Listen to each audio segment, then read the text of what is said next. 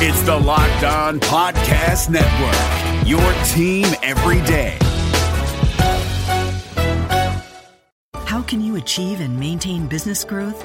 Harvard Business School Executive Education is now accepting applications for a new program, Driving Profitable Growth. Taking place in Boston from October 25th through the 28th, this program focuses on business expansion and organizational growth strategies that can lead your company into the future. Learn more about this three-day program for senior leaders by visiting hbs.me slash growth. That's hbs.me slash growth.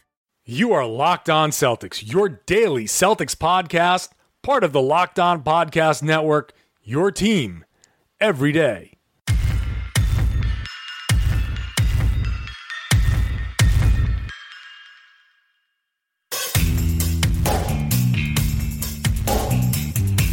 Hello, everyone, and welcome back to the Locked On Celtics podcast, part of the Locked On Podcast Network.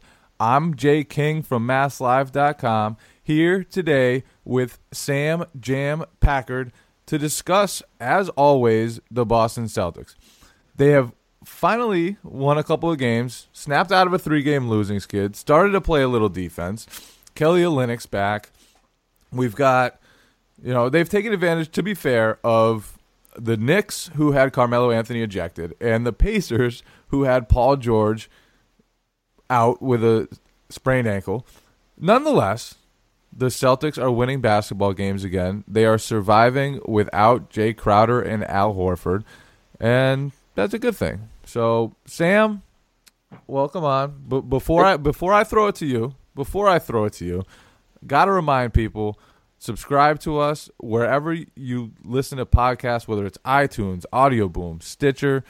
Subscribe to us, follow us, give us a five star rating. Search for Locked On Celtics. That's how you find us. And yeah, give give us all that stuff. Now back to the Celtics. Back to Sam. Sam, what have you taken from these past two games? Are they playing better defense, or is it just the competition? Uh, I think it's going to be a little of both. Uh, there, it seems like their their effort is up. Um, Kelly Olynyk has returned. Uh, that Washington game is going to. I'm going to give him a pass because it was first game back, but we've really seen Kelly Olynyk uh, do a lot of good things, uh, especially on the defensive end of the floor. I think he's a lot better than uh, Tyler Zeller. And I was, I would, I, would, I would, say, especially on both ends of the floor, he's better than Tyler Zeller. In all facets of the game, he is a far better player than Tyler Zeller. So just the the team's going to do um, better when Kelly Olynyk gets more minutes. He's a bona fide NBA role player, and I think just his return is just going to obviously it's going to make the team better. And we've seen him play quite well. And if you you if you listen to the Friday pod, I was hyped after just watching some uh, positional defense gifs the Kelly Olynyk positional defense is real. Uh, so, yeah, I mean he, he's a huge, huge difference maker. And after he was inserted into the starting lineup, things changed. You know, when you have him and Marcus Smart rather than Tyler Zeller and Jaylen Brown, that's a huge upgrade at two positions. The Celtics are starting to look more like themselves. Against the Knicks, they forced 25 turnovers which is the most they've forced in a game since 2012 when Kevin Garnett was still on the roster. I, I looked up the box score from that game. I'm, I'm not sure why I do these things, but they played the Dallas Mavericks, and the Mavericks were starting like OJ Mayo and Derek Fisher in the backcourt. Oh. So that was just a weird, weird, weird Mavericks roster. And Dirk, Dirk, didn't play that game. If Dirk had played, there's no way they would have turned the ball over 27 times. I completely um, forgot Derek Fisher was ever on the Mavericks. I, I had completely wiped that out of my memory too until I looked at that box score. OJ Mayo and Derek Fisher, the starting backcourt, coughing the ball up a lot of times. Anyway, back to the current Celtics. They are back to being a little pesky. You know, they gave up a lot of points in the first quarter against the Pacers. They didn't have a great second quarter against the Knicks, but six of the past eight quarters, they've been very good defensively. And I, I think a lot of it has, has been on the bench, too. I, I think the bench has played much better defense. We can talk about what James Young did against the Pacers later. James Young deserves to get some positive coverage for that. Shout out to James Young. But before we get to him, Terry Rozier, man, Terry Rozier, the last couple of games has been, I think, just a much different player, and especially, I think, a much different defender. He he's been a lot sharper on that end, and they need him to be. It feels like a lot of his game is based on just energy and effort.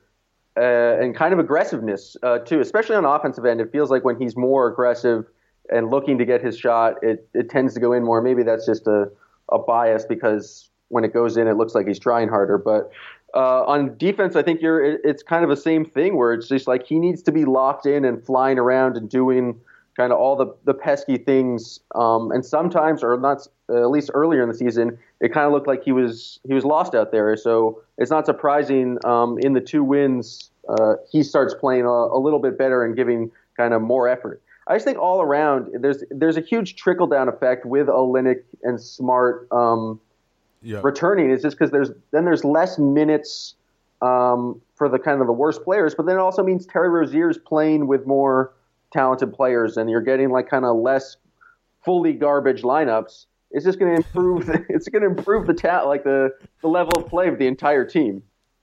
You can't have those fully garbage lineups.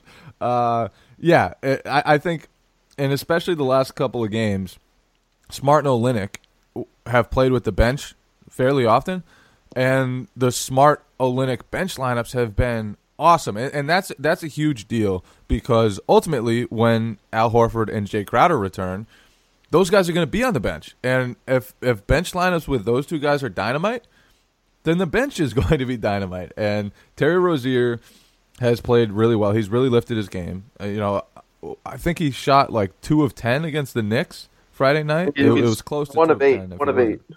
One of eight. Yeah, one of eight. Two of ten. Whatever he was still good, and he got to the line uh, four times. It was seven and eight from the free throw line. There you go, and he forced he forced a lot of turnovers. He was just active, and that's what you need him to be. You don't need him to be this like perfect dead eye scorer, although it'll be helpful if he makes shots. more importantly, he needs to defend, and that second unit needs to defend. And with Smart and Olynyk back, and with those guys playing minutes with the bench, it's looked a lot better.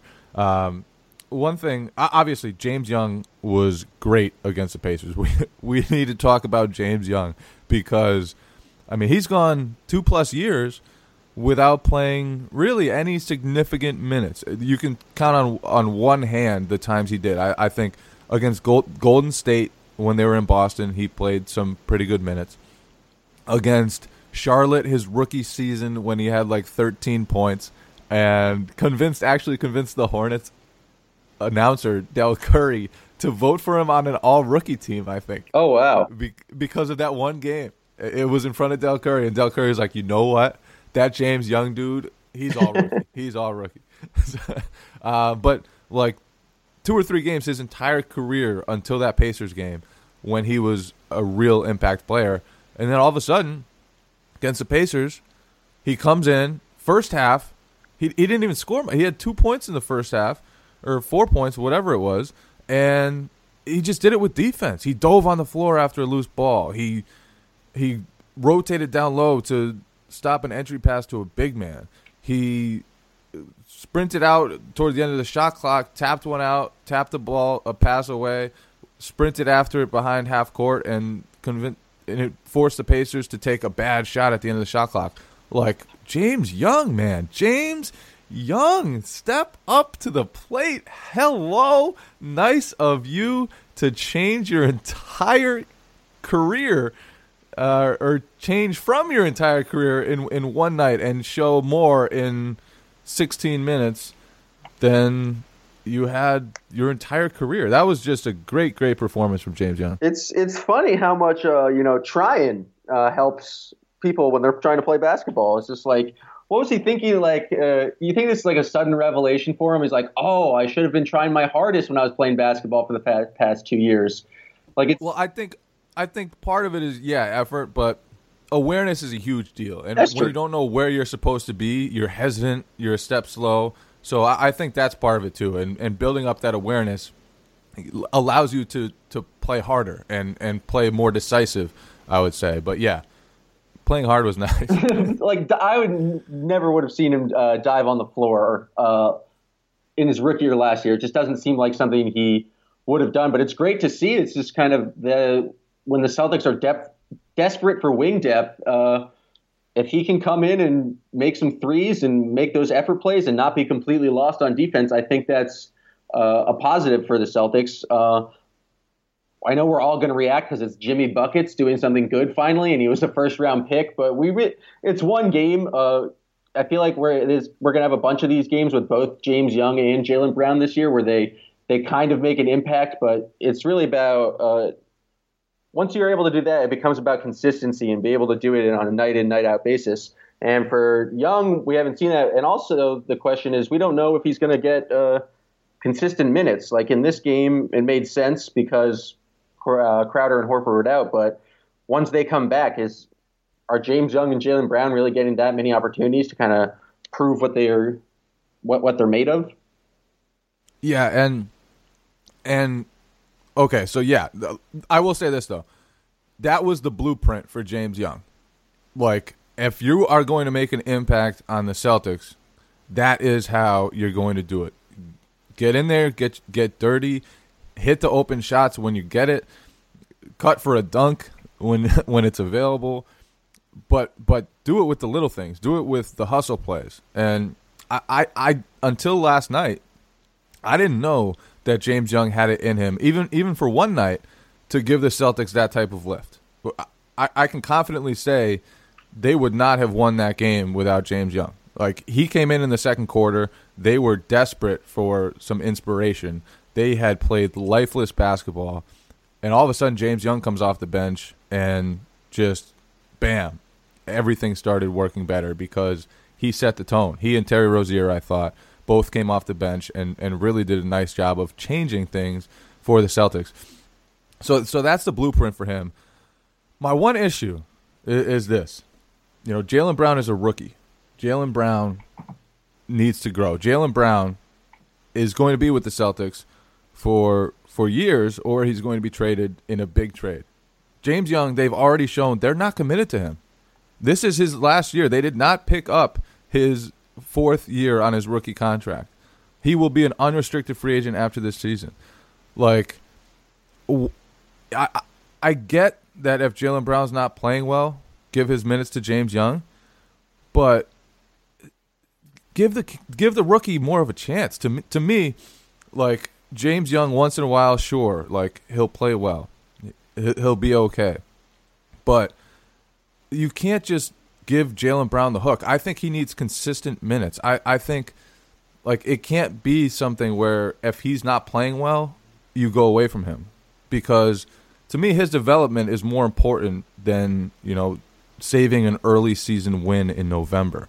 Mm. Like to to me that that's that's a hugely important thing and and I know Brad Stevens goes the other way, and I know he says you need to earn your minutes, and I know all the things that he'll say to that.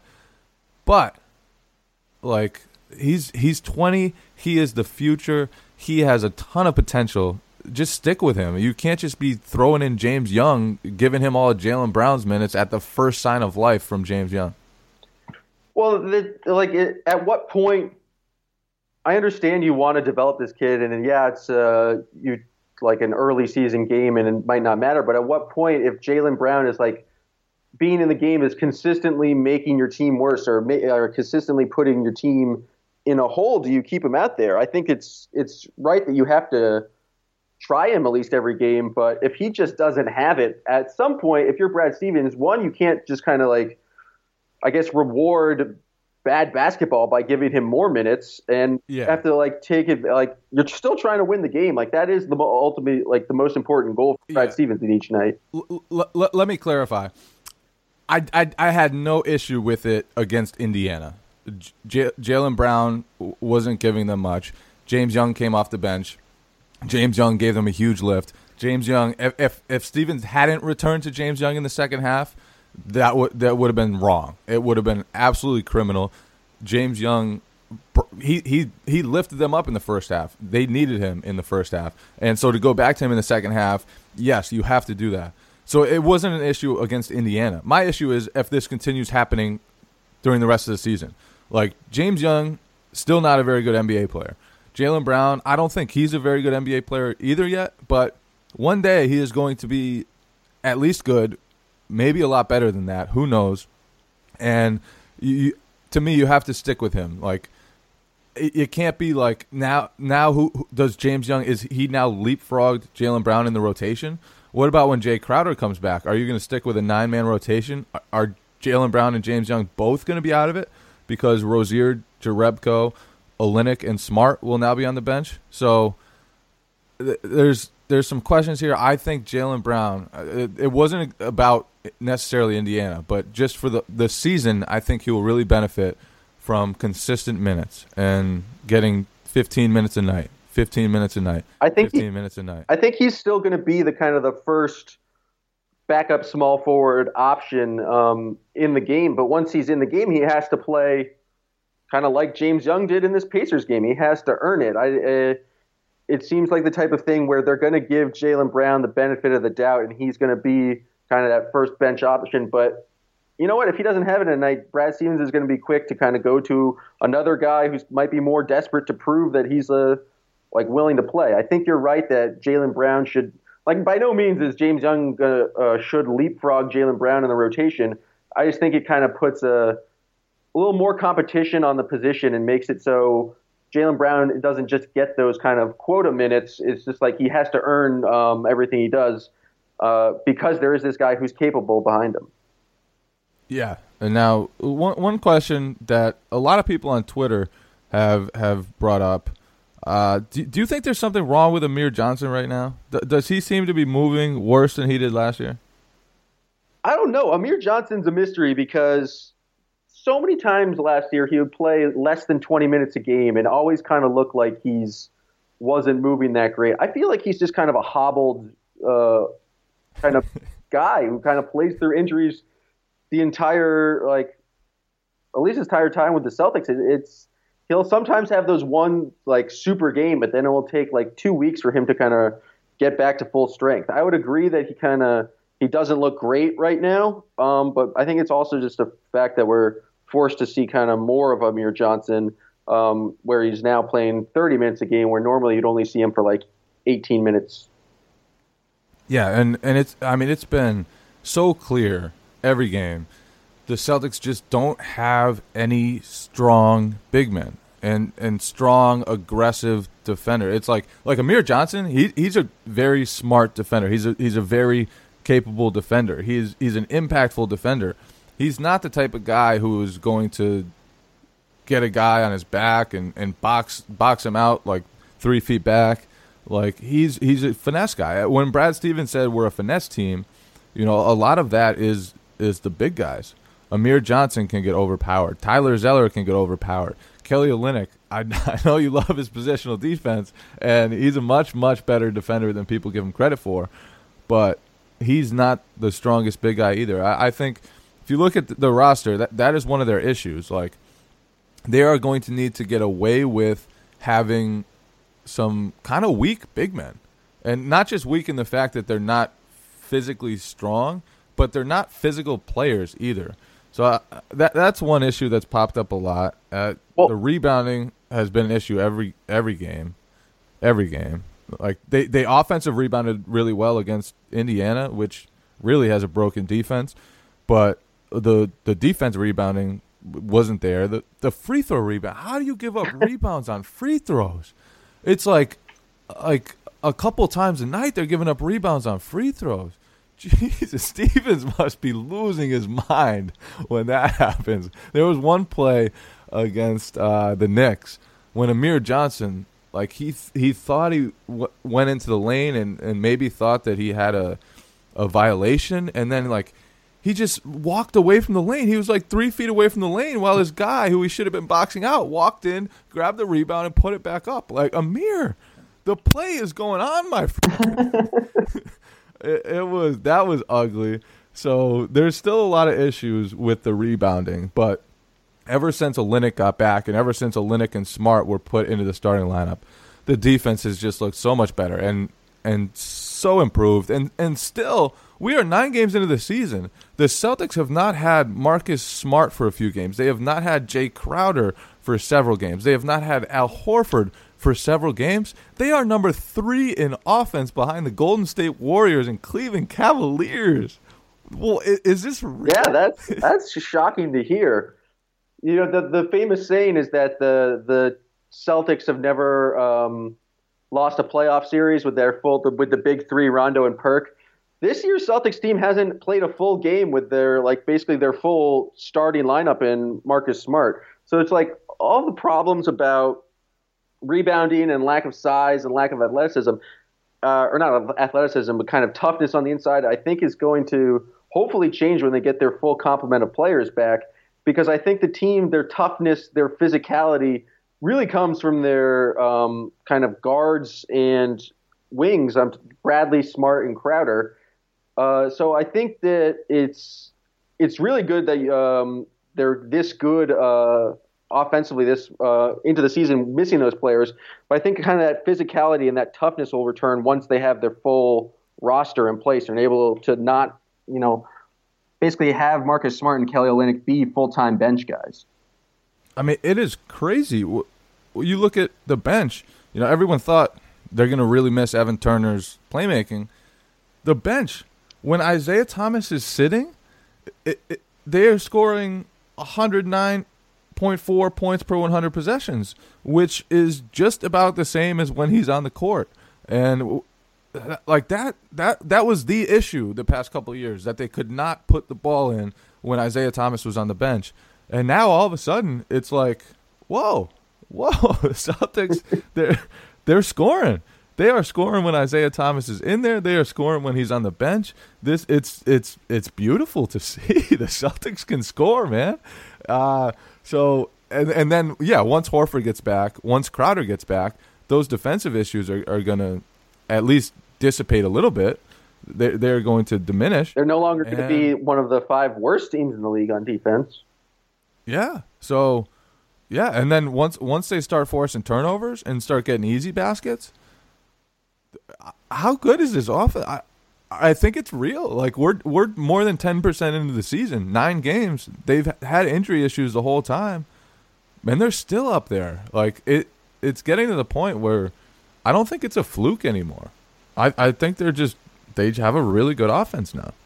Yeah, there's definitely reasons to be uh, to be optimistic for this team moving forward, and I think uh, with this week coming up, you have a couple of easy games, so I think it's it's just more building on a good thing, like going against the Pelicans, going against uh, the Mavericks. Golden State's going to be a really fun test, and hopefully Horford's fully healthy by then. Uh, is there any indication that Crowder would be back by maybe that Golden State game? Uh, Steven said that he could be back sometime this week. Oh, which is best case scenario. So so yeah, obviously that that game's Friday, so there, there's a chance. I mean, it would be tough to come back and and be like, here, Jae, you, you- guard Durant. yeah, you've you've missed a couple of weeks. Uh, go go guard Kevin Durant and in switches like take Stephen Curry and Klay Thompson. Have fun. uh, so yeah, there's a chance. I, I hope he's back. That that that'll be a fun game. That'll two, two, two teams still searching for their defensive identities, the Warriors and the Celtics. Uh, but yeah, that, other than that Warriors game, not too many tough games coming up this week. You know, so could could be a chance to, to run off a, a few few wins here with New Orleans and Dallas coming up, with the defense coming back, with Al Horford maybe maybe coming back in New Orleans. That would be nice. Al Horford, he's such a difference maker. They have really missed him so much, but you know they're they're getting by five and four, five and four, not too bad so far. Let's talk about the Nets, man. I was about to ask you, uh, uh, are the Nets good? like we have some optimism, I mean, but there's definitely some pessimism. Good, good is too much. Like Are the Nets not complete trash? Are they are they going to be better than the Phoenix Suns? It certainly seems like it. The 76ers, perhaps. The Pelicans? Oh yeah. Yeah, like the Nets are not an absolute dumpster fire, which is not good for the Celtics. Bad news. Like- Tough to hear. Coming into the season, I, I would have bet anything that the Nets were going to be an absolute pile of garbage. They were going to be one of the biggest mockeries in NBA history. They were going to get demolished night in and night out, and they've been pretty good. Uh, uh, like they're they're okay. they are not absolutely terrible at basketball. So, damn it. Yeah. Danny Ainge, like he he must look at the Nets and be like, "What the fuck, man?" like they got Justin Hamilton out there making moves, and, and they got Sean Kilpatrick starting at point guard, and they're winning games. What the fuck? I haven't watched. I'm to be honest. I haven't watched too many Nets basketball games. But is it all Kenny Atkinson? Is it just is, is this the coaching thing? Thing because their roster is not something that should be winning games. Brook Lopez, he is talented, but uh, really this is unexpected. So my intuition would be it's uh, it's coaching. Yeah, Brook Lopez had a quote after their last game. He was like, "You know what? We're just we're just better than the the sum of our parts. This is just the beginning. just, just just the beginning, Brook. What the hell is going on over there in Brooklyn? Take it easy, guys. Like like just relax. Celtics could use like Brook Lopez injury, and I don't even know who do, who do you want to get injured over there? Like, not not that not that we're rooting for injuries. We don't actually root for injuries, but but if they did happen, like Jeremy Lin's already been out for a while.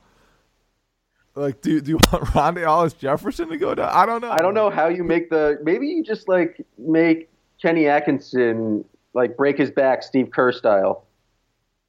Have him so they need to they need a new coach. they need to find their Luke Walton.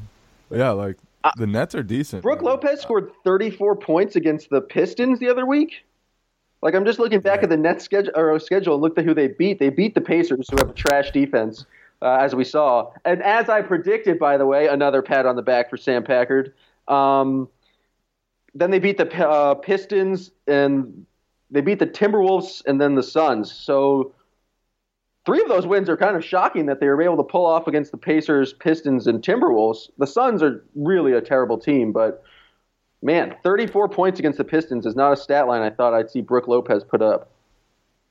Four threes that game, Sam. Oh, that was got- that was the famous uh, Brook Lopez, Amir Johnson uh, rain park. That, that that was the night when everything went wild. the The whole world just just completely transformed that night. Amir Johnson step back threes from the corner. That was that was my favorite stretch of basketball this year. Like every once in a while, basketball just just really surprises you, and and that that was it. When Amir Johnson had 16 points in a quarter, and the the last the last bucket he had, we're obviously we're re- rehashing stuff that happened weeks ago, but the last bucket he had when he drove baseline, and he was like fading away, spinning, threw in a, a, a fading hook shot. what on earth is going on? Amir Johnson that night was unbelievable. Uh, another quote that had me dying laughing, besides the the Brook Lopez, sum of our parts quote, which I, I mean, honestly, Celtics fans might might be weeping about what's going on with the Nets. But my my favorite quote I think of the year is when Doc Rivers last night said that Luc Luc Richard Mbah a Moute is the best defensive player on the planet right. Let, let's let's tone it down a little bit right now. Let's let's not get too crazy. Like Kawhi Leonard's still out there, Draymond Green's still out there, Luc Luc Mbamute, very serviceable guy. I believe him. I believe him because uh, as someone who's put together a lot of NBA 2K franchises, let me tell you, Mbah a Moute is always on the free agent market. You can get him on a cheap deal, and he's he's a great uh, free agent signing, at least in the NBA 2K world. So I'm gonna go go ahead and believe Doc Rivers on this one that he's the best defender in the, all of the NBA. Uh, anyway, the best podcast in all of the NBA is the Locked On Celtics podcast. Search for us, Audio Boom, iTunes, Stitcher, wherever else you listen to your podcast. Search for Locked On Celtics. Find us, follow us, subscribe to us, rate us. Give us a five star rating. We need those five star ratings. Those those make us go, man. So g- give us those ratings. Listen to us. We'll be here Monday through Friday. We'll be giving you the best Celtics analysis. You don't have to listen to those radio schlubs anymore. You can come over, listen to us, fire us up on your morning commute, fire us up when you're at the gym, do whatever. We are here every day. We we we, we feel like we're becoming your friends now. We're, we're, we're we want to be part of your life. We got inside So- jokes. I mean, we're we're calling each other by nicknames. It's it's good times, guys. Just come on down for the fun. Yeah. Come on down for the fun. This was another fun episode of the Locked On Celtics podcast, part of the Locked On Podcast Network.